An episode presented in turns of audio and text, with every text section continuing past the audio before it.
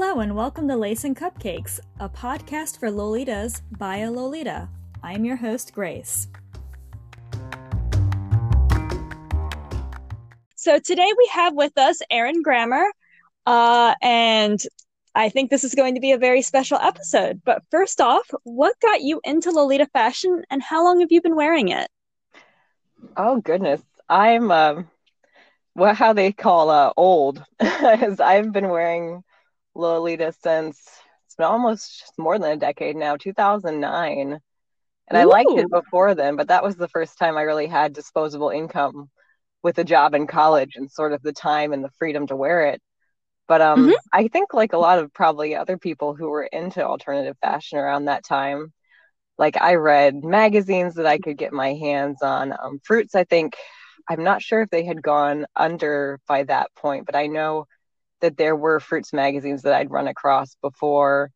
And I saw a lot of pictures on Tumblr. My first dream dress, actually, I saw a picture of a lyrical bunny in purple. And I went, oh, that's really pretty. I'd like to own that one day and then kind Aww. of went from there. but um, I did for a while. It's since gone on to another owner, but that will always hold sort of a special place in my heart. That's awesome. So, for listeners who haven't heard of your book, Magic Mutant Nightmare Girl, would you please share a little bit about it? Yeah, sure.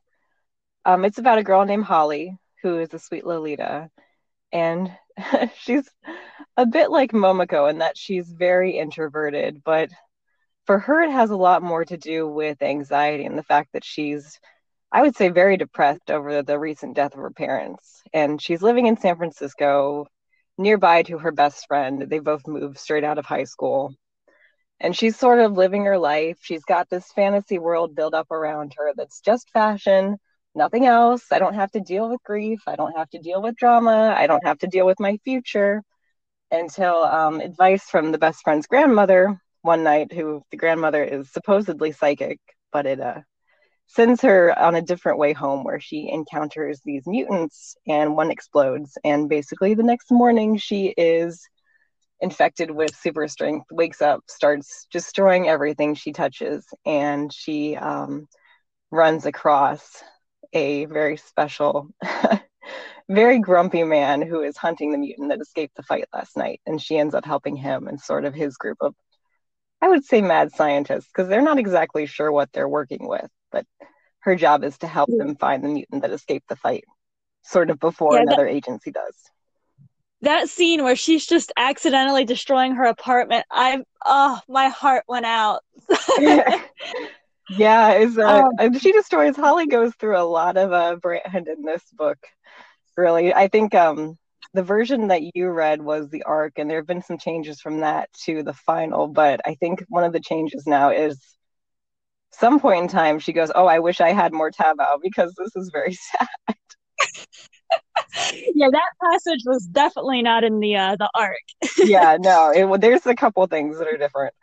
Um, but uh yeah so, so, it's mostly it's her aesthetic and the whole world her armor that she's built up around her comes crashing down when she literally cannot control what she touches what happens to it or her emotions and basically also having to make friends to deal with this because that's the last thing that she wants. Mhm so what was the most difficult part in the process in creating magic mutant nightmare girl? I think I don't know if your listeners, because some people in the Lolita community might not be familiar, but there is a movement in the book community called Own Voices, which is basically your main character in a book shares a trait in common with the author. And Holly has anxiety, and I do too. and it was a sort of interesting challenge to convey that on the page that that's a lot of the reason why she makes poor decisions or she's very afraid or unsure in social interactions and a lot of the time she's very much in her own head and i think a lot of the difficulty in writing this book was translating that to the page and making it unique to her because we're still very different sort of very unique people unto ourselves but i can sympathize a lot with some of the problems that she has interacting with the world around her for, for sure. Mm-hmm. Yeah, that sounds like it's it's really hard to pull out like something that's so tied into us that we don't necessarily feel is a good trait about ourselves and to pers- like to create that in something else, you know? Yeah. So that's really cool. And I would say it was definitely a rewarding challenge, but it's um it's sort of an odd one too because I always try to sort of put it out everywhere like we have stuff in common, but Holly's a bit of a dick and I'm a nice person. I hope people know that for future meetups. Like, I don't bite, she might. I don't know. That girl's wild. so, what was your favorite part of writing uh, the writing process through this book? Oh gosh, I drafted it pretty quickly. The first draft, it was um a couple years ago, and I think every day it was just waking up because I sort of had a beginning and an end in mind, and then there's books two and three of the trilogy, which are outlined too. But it was just sort of mm-hmm. that idea of discovery every day of oh what am i going to make her do now? Or oh what complication gets in her way of i just want to be quiet and live my life with my brand and please go away. Go away all you people that are trying to work with me and learn about me and know me. I don't want to be seen. So it was sort of a everyday figure out what fits the plot but also what could be the absolute worst thing that would happen to holly in that moment because then that creates the most drama, the most conflict, and I think just the most interest as the plot is propelled forward. Mm-hmm. And destroy more brands. yeah. so speaking of all the brands she goes through, that means lots of different outfits. And I think cosplaying Holly would be very easy with how detailed you get with with the co- different coordinates in the uh, book. How did you create those looks? And did you do like test flat lays, like that kind of thing, or? I don't actually own any of the pieces. I'm trying to think. Like I can picture the outfits sort of in my head. I don't own anything specifically that she does. And actually, my closet's a bit more colorful than hers. I've got everything in the rainbow, where she's got a lot of pink and white and sax and black but I tried to keep it to a smaller color palette and really think specifically about okay, Holly likes a lot of uh, sort of Hime styled pieces. She likes a lot of solids. She likes textured fabrics, but she's not crazy about anything overly cutesy. Like she's not big on prints that would be just animals or any sort of thing that's cute or fuzzy because she's a bit of a prickly person.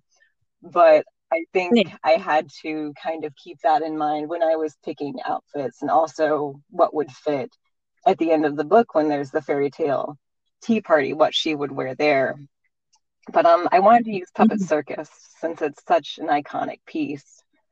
And uh, I won't give any spoilers, but I think that's a very visible, um, you know, it's a very visible dress within the community. But I think it's also visible online. So if anyone were to search something like angelic pretty dress with gold ballerinas, it would come up quickly. And then it's mm-hmm. tied into a lot of the history of the fashion too. So I tried to be mindful in picking specific pieces for coordinates that could be easily Googled. So people who aren't familiar with with the fashion could get basically an idea of what it looks like.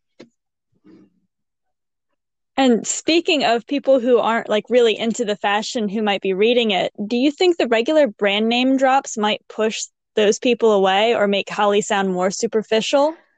I mean, I think that's probably important to keep in mind when reading that Holly is very superficial.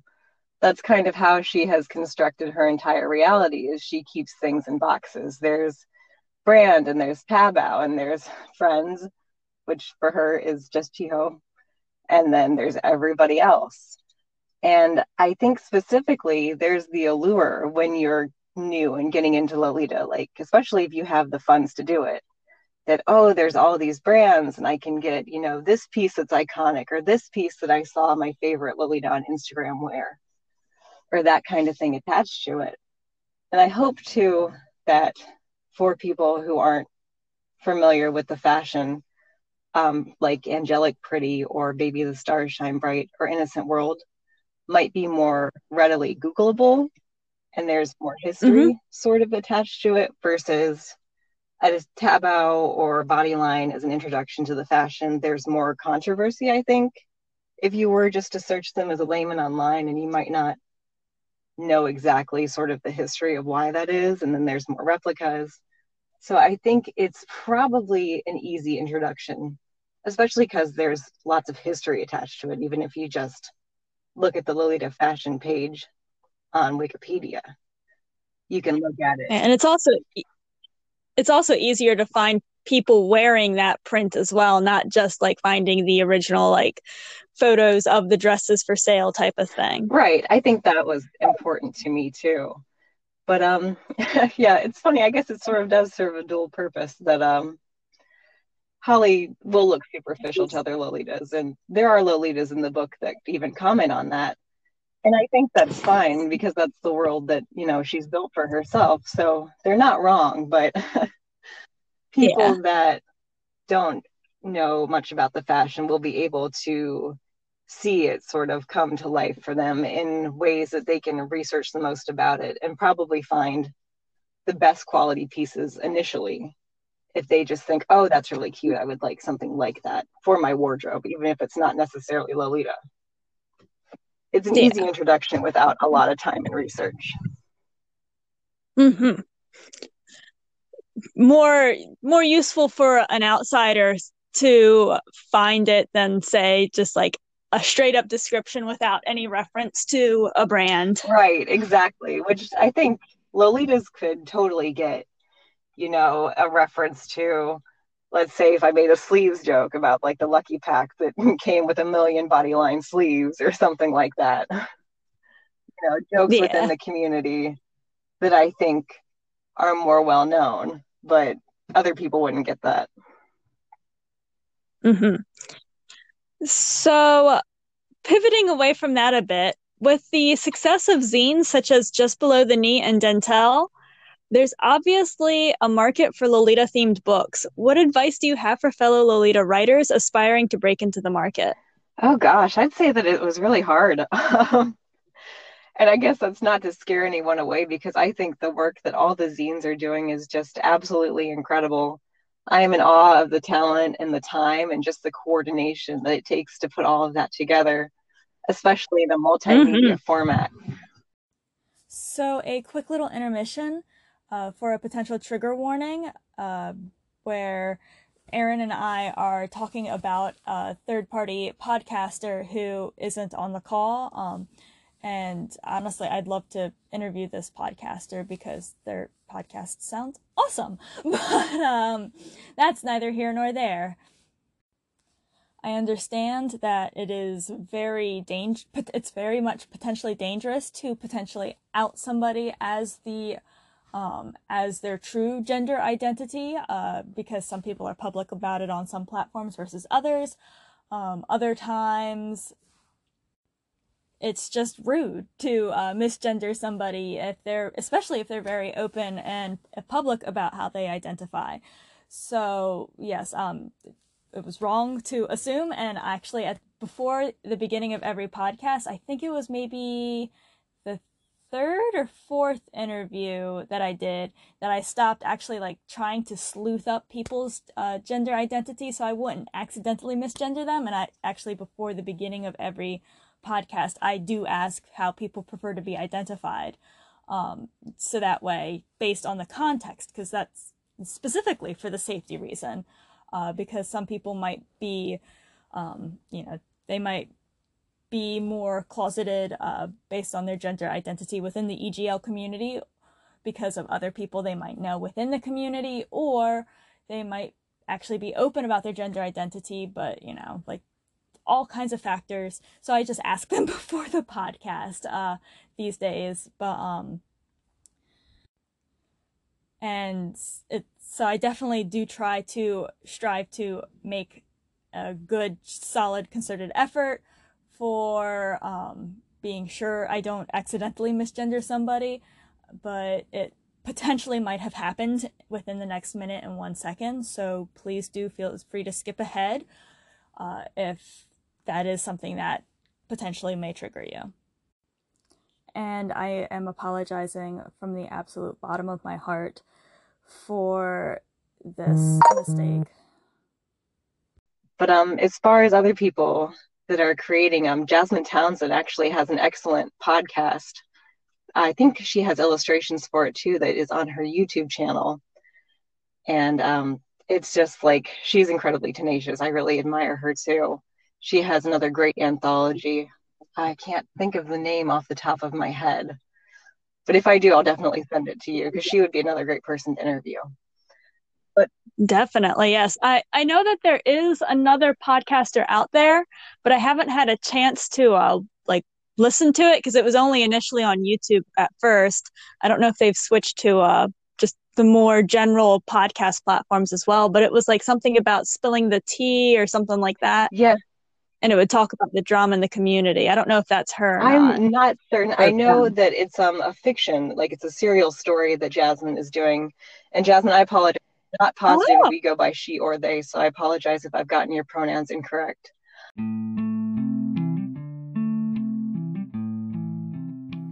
And this is a bit of a buffer on the back end regarding the trigger warning given about a minute beforehand. So, uh, yeah, um, if you're hearing this music, you're all clear. Woo!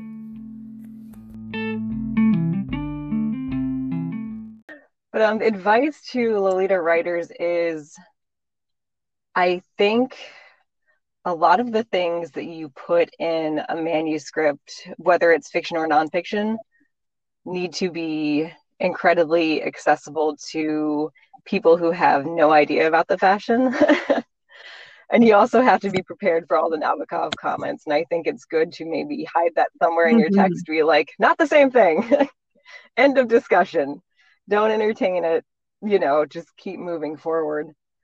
But besides that, mm-hmm. I think there's a real hunger and a real interest in more Lolita media in the community. You know, you see how people rally behind podcasts and and books and YouTube creators and people just putting out all of this content and bloggers. And I think it's really incredible that there is this movement towards maybe I wouldn't say making the fashion more mainstream, but creating more entertainment that surrounds it. And I really applaud anyone who undertakes that effort because I think it's very difficult to sort of find a balance between making Lolitas happy with what you have in your media making a broader audience happy so more people can discover things about the fashion and also representing it in i wouldn't even say positive or negative but just a very balanced light for people that have no idea about it but might be interested one day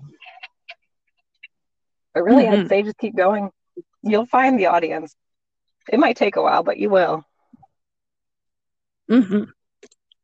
so um, for listeners who want to know more about you and any projects you're currently working on, how can they find you online? Okay, this is easy because I have pretty much one social media handle, but it's at Erin Grammar, E R I N G R A M M A R, pretty much on Instagram, Twitter. I don't have a TikTok, but also it's just eringrammar.com if they want to learn more about the book. There's um, some art up there, more of a synopsis, some ordering links. Oh, I think there's a playlist too. Yeah. So that's another fun thing. But literally search my name Alrighty. on Twitter, Instagram, and I'm there. And I am pretty friendly. I like talking to people, even if it makes me nervous sometimes. So if anyone has questions about this is something I just wanted to put out there really quick that there are trigger warnings in the book. They've been updated uh, since the advanced copy and they might be updated if there is another print run. I'm not sure. I think we've got everything in there. But if anyone ever has questions about those or anything, you know, questions, concerns, you're always welcome to message me on social media. Mm-hmm. And I, I, thought those uh, trigger warnings were really like, uh, I don't want to say like um, ahead of its time because the time is now, but I thought I felt it was very forward thinking for the publishing industry. It is. And it was so. because I'm with a smaller house, they definitely take into account what authors want more. I believe another one of our authors has trigger warnings in their book. And I know I have a friend that's um, published through um, Simon and Schuster, who recently also has trigger warnings in the front of their book. which is great. So it's Oh, a wow. trend that is, I think, or not, you can't call it a trend because it's a necessity. You know what I mean? It's really life saving for people and for choosing what they want to read. But the fact that it's happening more and more is great. Mhm. And uh, what day is your book being released March again? 10th. So it is on Wednesday, I believe, two weeks from now.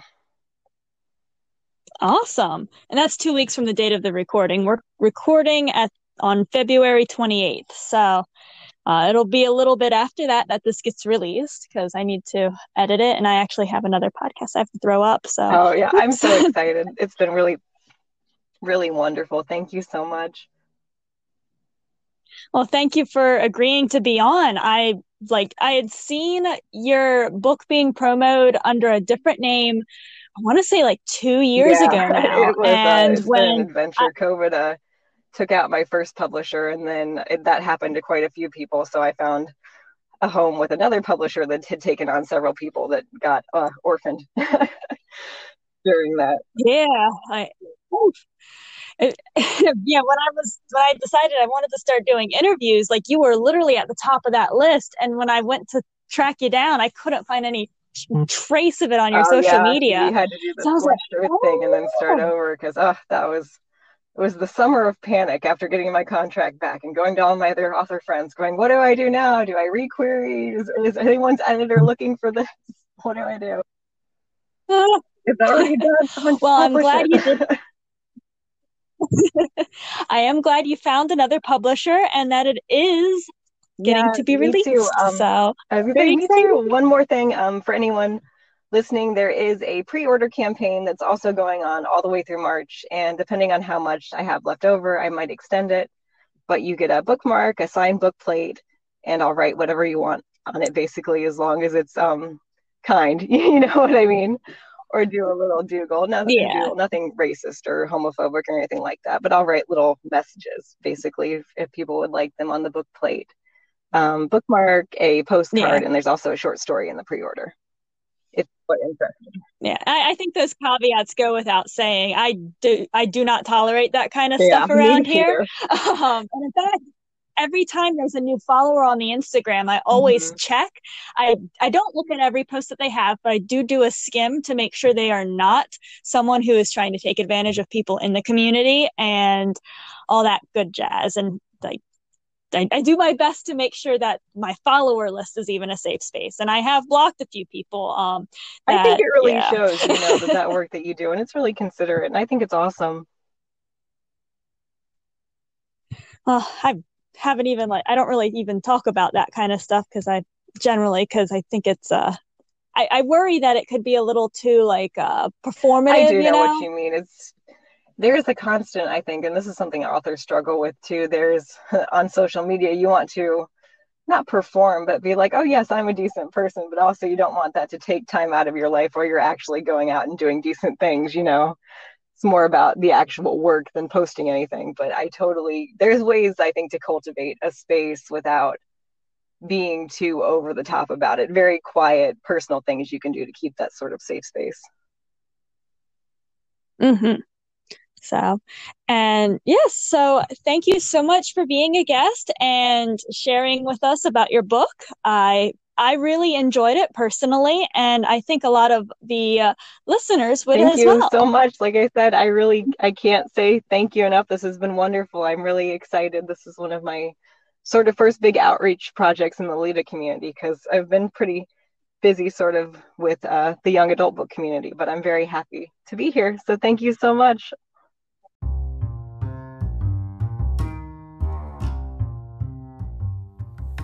Thank you for listening to Lace and Cupcakes. If you enjoyed today's episode, I would love it if you would rate and review the podcast on your podcatcher of choice. If you'd like to get in touch, you can find the show on Instagram at Lace and Cupcakes Pod and on Facebook at Lace and Cupcakes Podcast. See you next time.